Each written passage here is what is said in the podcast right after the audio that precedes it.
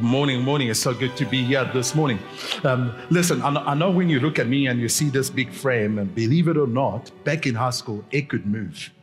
It could really move. It was explosive and could outrun you in a sprint easily. And so, for all my sins or talent back in high school, I actually made it on the athletics uh, team running sprints, uh, uh, sprints, so 100, 200, 400 meters uh, uh, uh, now and again. But I never did any long distances at all. In fact, I hated them. I even hated running laps to just warm up. So I never even did those. That's how much I hated running long distance. And so we were at an athletics meeting for our school, uh, uh for our school where we, it was a must win for some reason. And so it meant every place finish would count. And, and so as a school, we couldn't afford to not have any, uh, anyone run, uh, uh, have no races run every single race for that particular meeting. And so when it came to the 1,500 meter race, which is a few laps around, around the track, we, for some reason, had no one running it.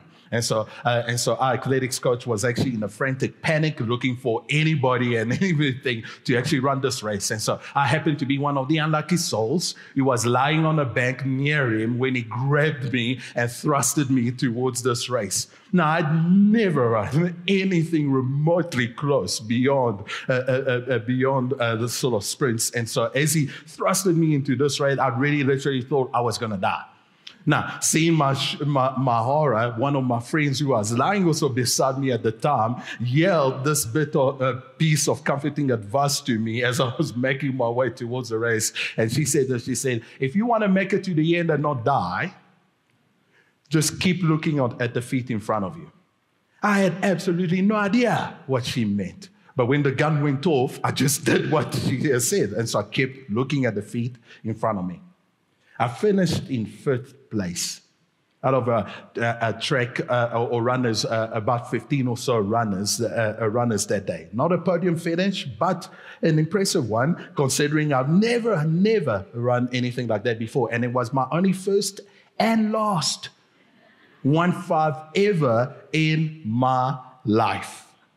Life. And so, in fact, afterwards, the coach wanted me to run more. I was like, heck no am I ever going to run any long, uh, a long distance, uh, uh, distance race? And so, and, and so uh, all, all, my success for that 1,500 meter, granted it was a short-lived uh, long distance career on the track, to my friend, uh, because her piece of advice proved to be so crucial, so crucial in helping me run that race.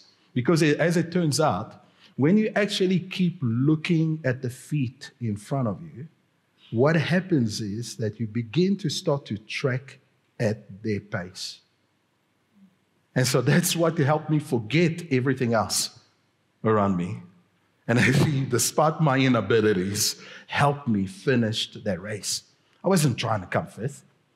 Unknown to me, I just locked on the feet of fourth just as well that it wasn't the feet of the first place, right? Because there I would be trying to chase after that guy and everyone thinking I'm trying to be a hero when I had absolutely no cooking clue what I was doing. And so locking my feet on the, uh, uh, in the feet in front of me, uh, my eyes on the feet in front of me is what helped me actually finish the race, uh, uh, race and complete that particular race.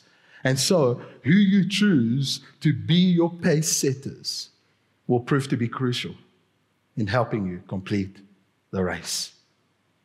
And so we're turning in the book of Hebrews down the application stretch of, of this particular book, where the writer of Hebrews is wanting to exhort us and call us, uh, call us to actually live for Jesus. Because if nothing is better than Jesus, then there is absolutely nothing else better to live for than Jesus Christ. And so, to do that effectively, we will need uh, we will need certain postures, certain approaches that we take towards our lives. And so last week we saw the first one that we ought to approach our lives as an exercise of faith. Today we come to the second approach, and that is life as a race of endurance. God approach our lives as a race of endurance. And so come with me in Hebrews chapter 2, uh, I mean chapter 12, verses 1 to 2. We'll look at two verses, but don't let them deceive you. They are already, uh, already comprehensive impact. And so two verses this morning, Hebrews 12, verses 1 to 2.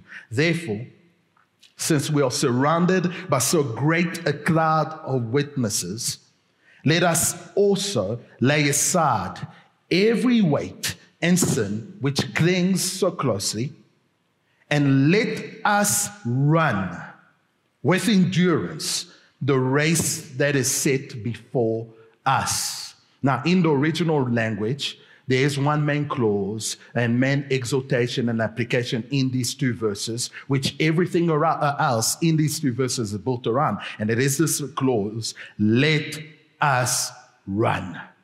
Let us run. And so the Christian life contains a race that, that we need to run with endurance. And so that means that it will not, uh, uh, that means is that you will need to exert effort for the long haul in order to run this race, Christian race of faith effectively. And so the Jesus worth pursuing isn't going to be easy. Isn't going to be easy to pursue that Jesus.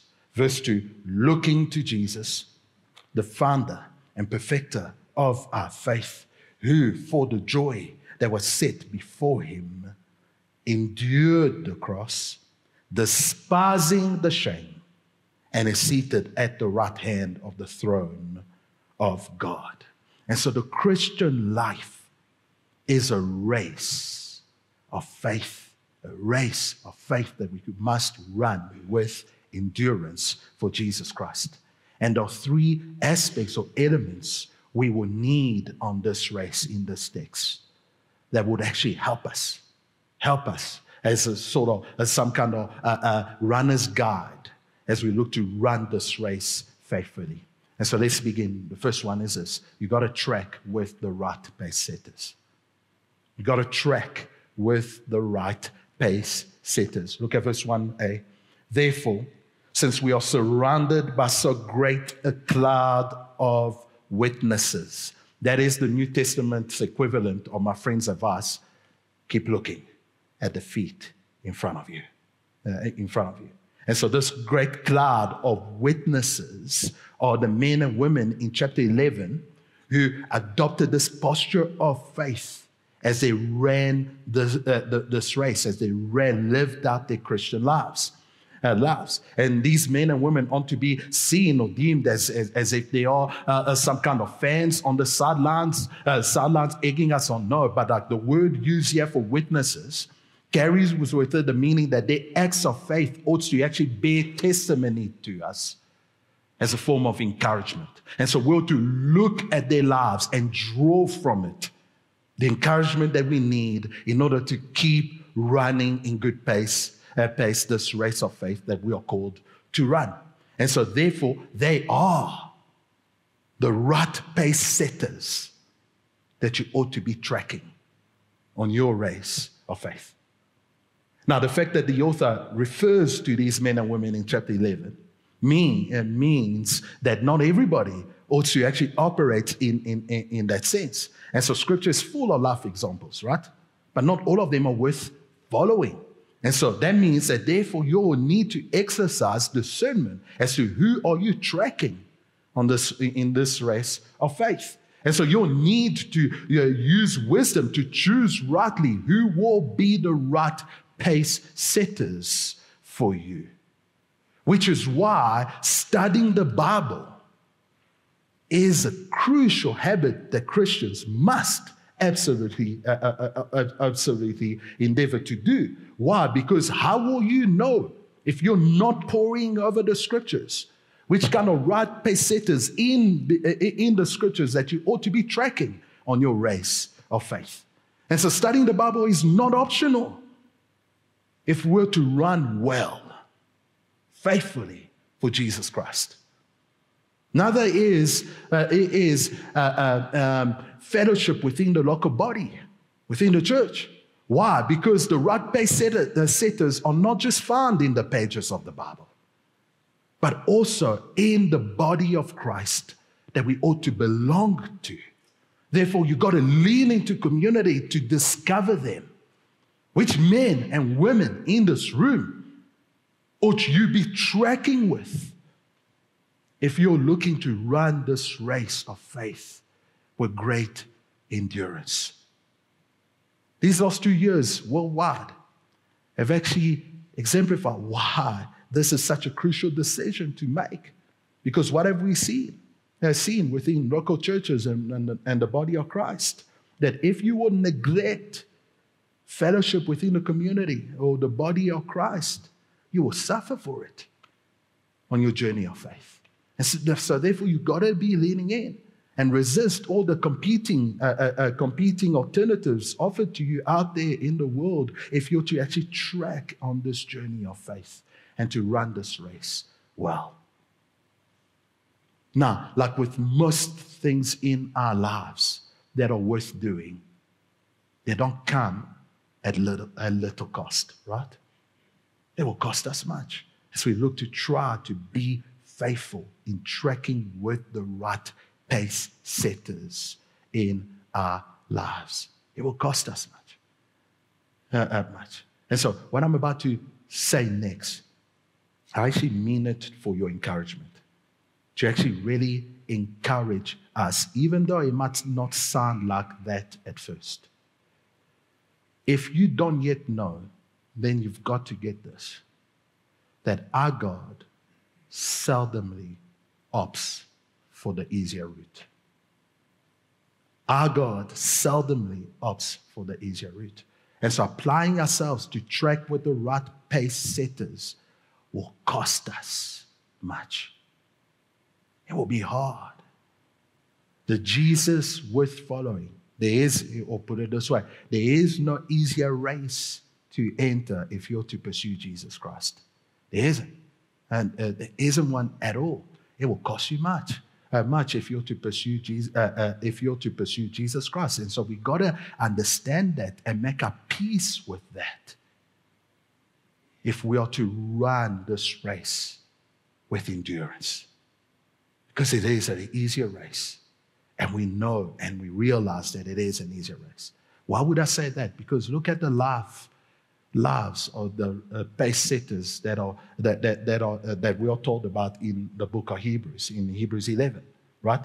It is so easy to covet their high moments in life right? Abraham and Sarah receiving the promised child a, miracle baby in their old age or the people of Israel triumphantly crossing the Red Sea or Rahab's life being spared when the whole city has been slaughtered. And so we look at those and those are the Instagram reels that we covet. Absolutely but what about all of the strife and troubles uh, of their life? And so, what about the lifetime of barrenness that Abraham and Sarah had to suffer? What about the centuries of slavery that the people of Israel were subjected to? What about the objectification of a body for sexual pleasure that Rahab as a prostitute was subjected to? No one tweets those with hashtag blessed, right? And yet, part of their story, of their lives, as they look to pursue, pursue the God who was calling them. And so we got to get it out of our heads this belief that if I am in God or in Jesus and I'm pursuing Him, life will be easy. It will not be. Won't be. We're called to run a race of faith that is a long distance race, a race that will require endurance and like any marathon runner will tell you, those kind of races get really hard. Get really hard. At some point, you have to consider stopping and hydrating or push through to gain a, se- a, second win. And so, likewise, with our race for faith in Jesus Christ, it will get hard. And that is why you will need the right pace setters to track with by setters that will tell you to slow down when you will need to, or pick up the pace because you have to. By setters who will say, hey, you need some refreshment right now, or push through to the end. And so, as you consider to run this race of faith as someone who is in Christ Jesus, I want to ask you this morning who are the pace setters you're tracking with? Who are the pace setters you're tracking with? Which saints, past and present, in the local church, that you're seeking to emulate, track with, as you run the race that is set before you with much endurance. Verse 1b let us also lay aside every weight and sin which clings so closely. And so that sin that has us entangled.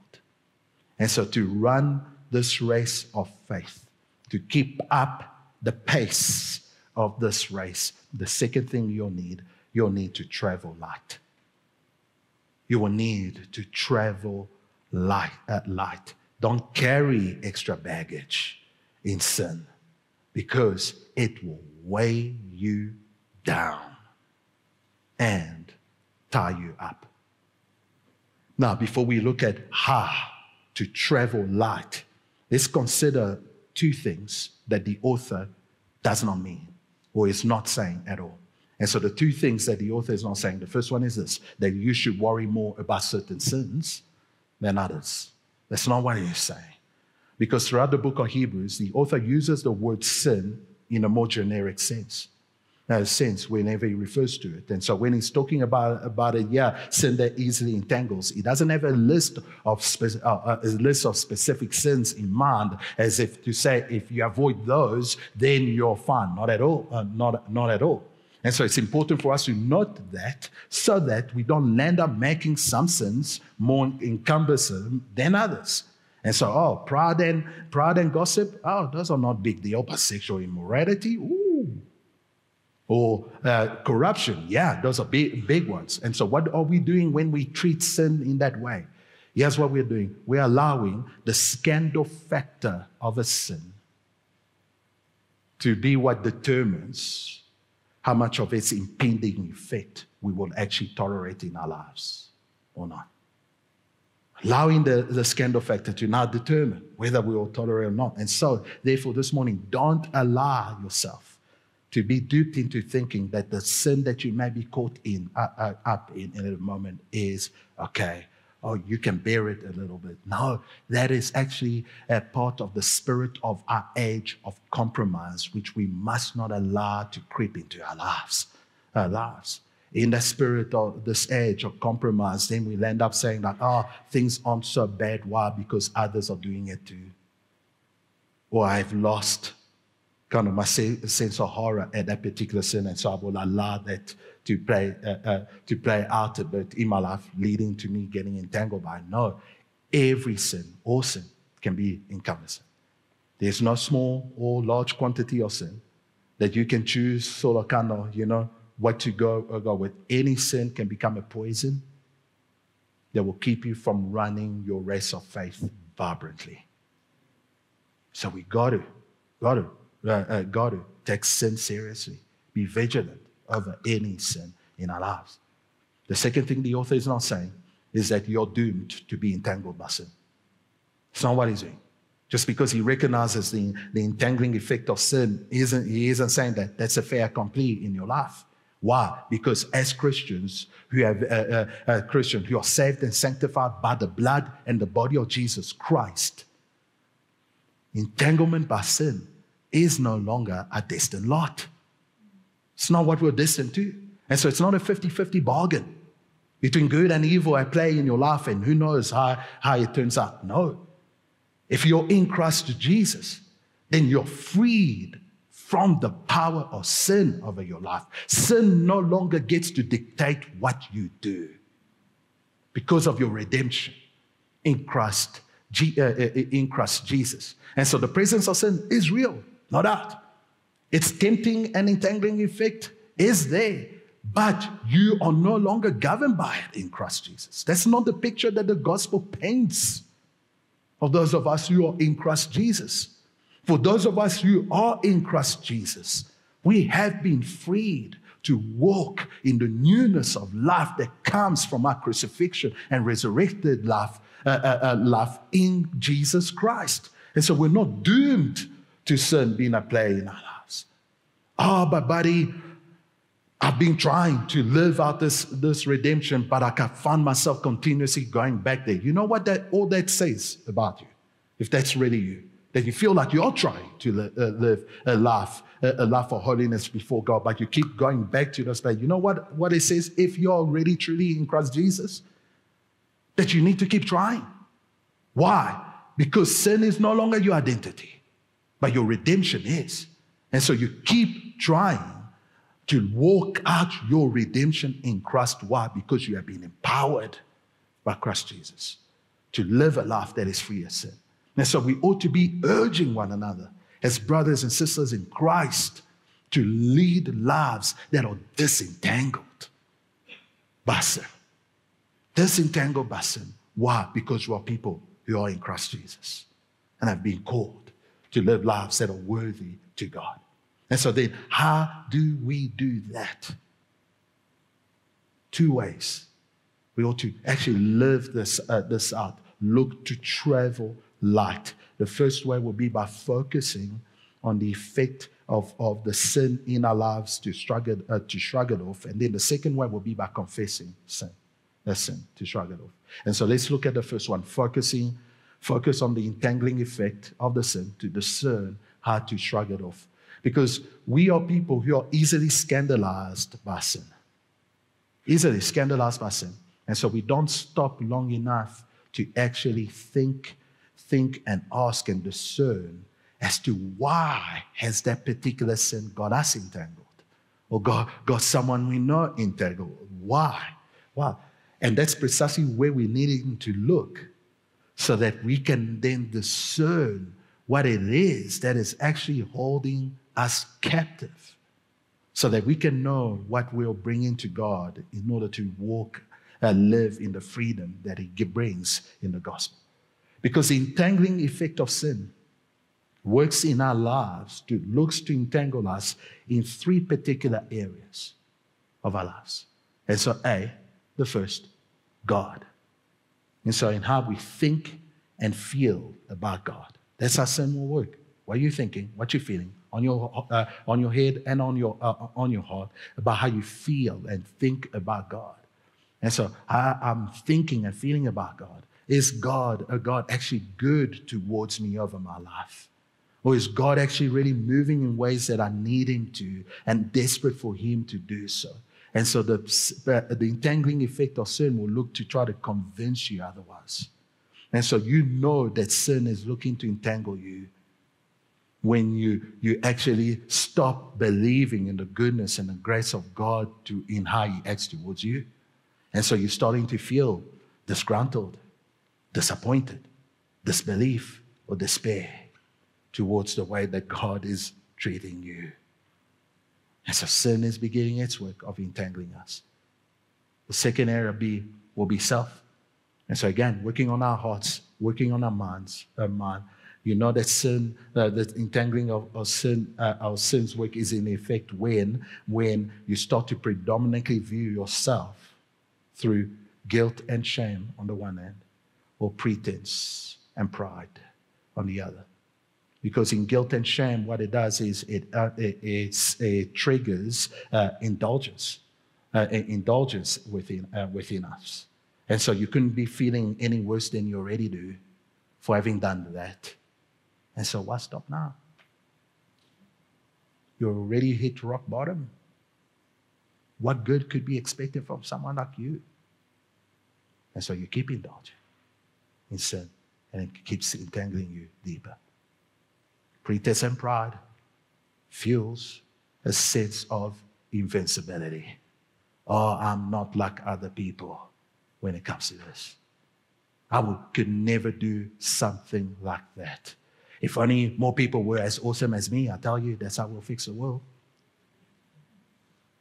And then with that sense of invincibility, you lower your guard. Sin strikes seizes an advantage and settles in. See others. So the, the uh, especially when it comes to sin done to, for, or with somebody, there's usually thoughts and feelings that sin is looking to hold you captive towards that particular person. And so take some examples. Racism. What are you thinking?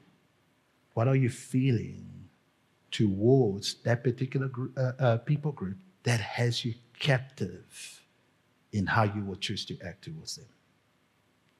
Pornography. What is it that you're feeling? or thinking about that human body that you will look to have it satisfy some deep longing within you? Or about approval? What are you actually thinking that as you thinking that you're so less than that you have to look or act in a certain way towards that particular person or group? And so our false perspectives and feelings about God, self, and others are the fertile soil where sin looks to actually sow its weeds of entanglement in our lives. And so, as we come to think about our sin, don't just stop at what you see in front of you. You've got to ask yourself, what is beyond it? What is the sin beyond the sin? And usually, it is something about how you're thinking and feeling uh, in these three areas. That sin is actually looking to actually seize and exploit within you so that you will be further entangled in that particular sin. So, we've got to focus on the effect or the entangling effect if we're to discern exactly what it is that we will need to bring to God so as to experience His freedom in that, those particular areas. And then, second, so we got to focus on its entangling effect to discern. Then, second, we got to confess the sin to shrug it off. Confess the sin to shrug it off. Confession is a tool to helps us disentangle disentangle from sin in our lives. And I've said it before from up here, up here. We don't confess so that we would inform God of what we have done. It's not like we'll come to God and say, God, I've done this. He's like, what? You did what? Hey, Jesus, come here and listen to this cat. Like, not at all. Not at all. He already knows. And so, why do we confess? We confess so that we will come to terms with who, it, who we are and what it is that we have done so that we will bring that to God with no pretense or sense of trying to cover up or hide who, uh, who, uh, who it is we are and where it is that we need God's grace to work in our lives. That's what confession is there for. And that's how it begins to disentangle us from sin. And so we ought to confess, A, to God to God. That's the first place we start. And so, since the fall, human beings have become dishonest to themselves, to others, and ultimately to God about who they are, what they see in issues, uh, uh, issues are in their lives. If you don't believe me, just look at Adam and Eve. What happened when God confronted them about what they did? They played the blame game. And we have kept playing the game as their descendants ever since. And so instead of coming before God in our sin and standing before God and saying to God, God, who am I going to lie to about what it is that I've done? About what it is that's beyond the sin that is beyond my sin. Who am I going to lie to? Your word says that you know every thought of the inclination of my heart all the time. You see that. And so I'm not going to try to spin you a story, God. But I will come just as I am and recognize who I am and say, Lord, would you have mercy? You see, what confession is affording us before God is it is affording us the opportunity to be able to draw near God with a humble and repentant heart that says to God, God, God, I am that man. I am that woman who desires things that are contrary to your will. Would you help me? Would you help me? And of course I would. Is what God's response is. And so we begin to feel, uh, feel and experience God beginning to disentangle us from us. And so we start by confessing to God. And then, secondly, we confess to one another.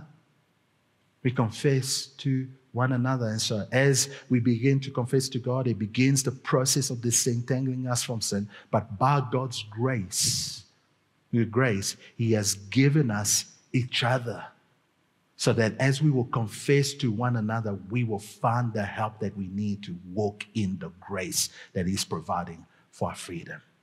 Uh, uh, for, for our freedom. Listen, here's what God knows about you, and I really want you to hear me this morning. Here's what God knows about each and every single one of us. And it is this that you do not get entangled by sin simply because you're ignorant of His will. Say that again. God knows that you don't get entangled by sin simply because you're ignorant of His will. Here's what He knows about us He knows that you get entangled by sin precisely because you're good at self deception. You're good at self deception. Each and every single one of us is good at deceiving ourselves about the, the horrors and pains and destruction of the sins of our lives. No sooner than we get great, uh, discernment about what might even be beyond the sin, the sin that I'm caught into, I may feel, end up thinking some days that, ah, it ain't that bad, surely. And so that's why I, I get back there. What, what's happening there? I'm deceiving myself. Deceiving myself into believing, uh, ain't that bad. Ain't that bad? And so, what is God doing by giving us confession to one another? He's surrounding us with people who are just as good as we are in deceiving ourselves. So that by the power of His Spirit at work within us, that gives us the discernment to realize that, yeah, here's what, what we are doing at the moment. And usually you don't realize it in yourself, but you see it in others, right? You see where others are deceiving themselves, but not always catch it in your, in your own life. And so by surrounding us with others, you will be able to see it in your life as well as you see it in others' life. What is God doing? Is giving us the opportunity to actually walk in greater freedom as we bring these things to the light and experience the power of our redemption. Aren't you tired?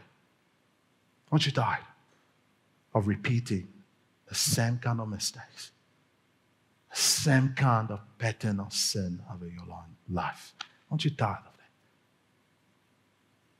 Listen, this morning I want us to do something this morning, and I'll tell you up front, it's going to be risky. But I want us to do it this morning so that by the grace of God, that we will perhaps be convicted deeper than perhaps we have been before of why we need to confess to one another as we look to run this race with endurance. And so, in a moment, I'm going to ask you to stand. If anything I'm about to describe, or any of these things that I will describe, will be true of you. And I'll join you standing, not because I so happen to be preaching this morning but because it will be true of me too. It will be true of me too. And so I want you to listen for a moment and stand if any of this is true of you. That you're tired, like I've said, of repeating the same pattern of sin over and over and over again. Yeah. That you, that, that you said to yourself, that lost time, that it would be the last time. But then you find yourself back there again. Or you know it's only a matter of time before you do it again. You're tired, absolutely tired. Oh, why cannot figure out why cannot I put this this thing to bed once and for all? You hate every single time. You find yourself back there again. Hate how it makes you feel. Hate how disappointed you, you feel about yourself and start to hate how disappointed you feel like God is towards you. As you look and you find yourself caught up in, in, in that sin or in that pattern of behavior again. And you just want there to be just this one thing you could do once and for all that will set you free from that. I want to invite you to stand if any of that, stand with me if any of that is true of you, of your life this morning.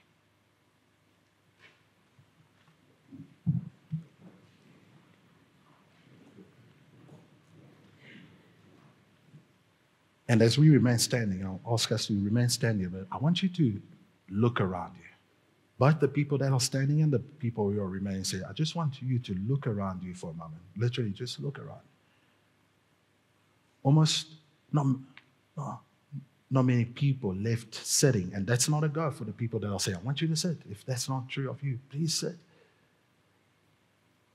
And so, as we remain standing, here's what I want to urge us a, a bit towards. As you look around and you see the people around you, what, what are you seeing at the moment? What are we doing at this moment? We're simply confessing that we're people who have issues, who have sins, or who have things happening in our lives, uh, lives that we don't seem to be able to get a hold of and need help for that. That's what's happening. That's what's happening. And so this morning, I want to urge us or encourage us, encourage us in our boldness of it. Because if you're prepared to stand as a show, as admitting that that's true, then can we not perhaps be more bold to pursue one another in love so as to help? Because this morning, as I look out in this congregation, some of us are yet this morning with family members who are standing right next to us. Some of us are yet this morning with friends whom we see are standing with us. Some of us are here this morning with people in our small group or gospel community with whom we meet with in the mid, uh, in midweek who are standing as a show as to say, hey, there are things in my life that aren't that perfect that I need to be working on. And so, can we be bold? So as to actually confess with words to those people as to what it is that we are actually having to wrestle with so that we would have the help that we need by God's grace. Can we be bold enough as you have looked around and you're seeing people that you know, whom you love, whom you want the best for in their walks with God, actually approach them after this morning and to say, Hey, brother, sister, you know that I love you. So, how can I be of help? Anything. What is it that you need? How could I be of help? Or will we allow this to become that one time in church, that awkward moment when we all stood up to say, like, hey, there are some things in our lives that we need to be confessing but then did nothing about it. And now we chose to pursue one another in love by the grace of God to help each other. You can take your seats. I don't know about you, but when I think about this race of faith being a race that will require endurance for the long haul, so it's a long distance race, I of get the feeling like I want to see the end so that I can make up my mind whether it is worth running, uh, running, right? Uh, and so, and so the bad news is that you get no such indication at the start.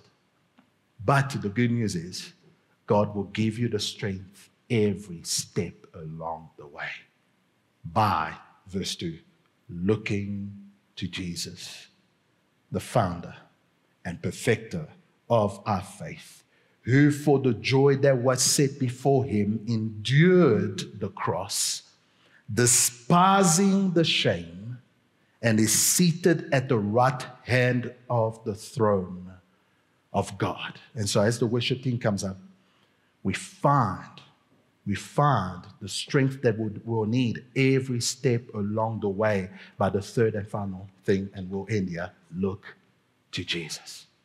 Look to, G, uh, to Jesus. That's how you'll find the strength that you will need. Because crucifixion, the cross, which is mentioned here, was actually an instrument or, or uh, uh, uh, an instrument of shame and humiliation. And so it was the worst form of capital punishment meant to actually humiliate, shame people. And so it was only reserved for then criminals and slaves were the only people who would, uh, uh, would be crucified, uh, crucified because uh, uh, of that. And so, if someone got crucified, it was to actually assure how much they were shamed and despised. That's why they were crucified. But the author of Hebrews sees it the other way around. Sees it the other way around. Did you catch that? Look into Jesus, who for the joy that was set before him endured the cross, despising the shame. And so, what is he saying to us? He's saying, in Jesus' case, Jesus turned the table, tables on what was supposed to have brought him shame. He shamed it. He shamed it. And so, what are we being told here? We're being told that it is only through Christ Jesus, as we follow the way that He ran this race, are we able to discover the strength that we will need to turn our moments of shame into those of great joy in the Lord. How do we do that? By actually looking to God. Looking to God in those moments, bringing our moments of shame in this particular race. And to shame, you can add disgrace, discredit, degradation, indignity, bringing those moments at the feet of God, asking that God will fill us up with a greater joy for what awaits us as we run this race of faith with much endurance and well. And so this morning, as you go out into the rest of your week, which moments, which areas of shame and despise are you going to endeavor to turn into moments of joy in God? As you look at the redemption that is promised you to you through Christ Jesus that will keep you running. Keep you running for great endurance as you look to Christ and Christ alone. Let us pray, Father. And so it is there that we want to come this morning and say, Father, to, in order to be able to do that, to be a people, we will not allow the moments of our shame the moments of our disgrace, the moments of our despair to shape our lives as we look to run with greater endurance and faithfulness towards you. We ask that you help us. God, we need you more than ever. We need you to fill us up to remind us, to cause us to see what truly awaits those who will persevere to the end.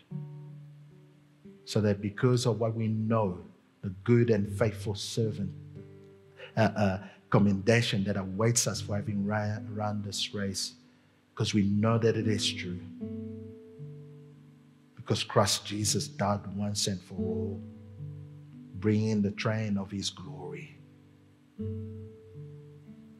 Brothers and sisters in Christ, whom you are accepting and whom you are purifying, because we know that to be true, Lord.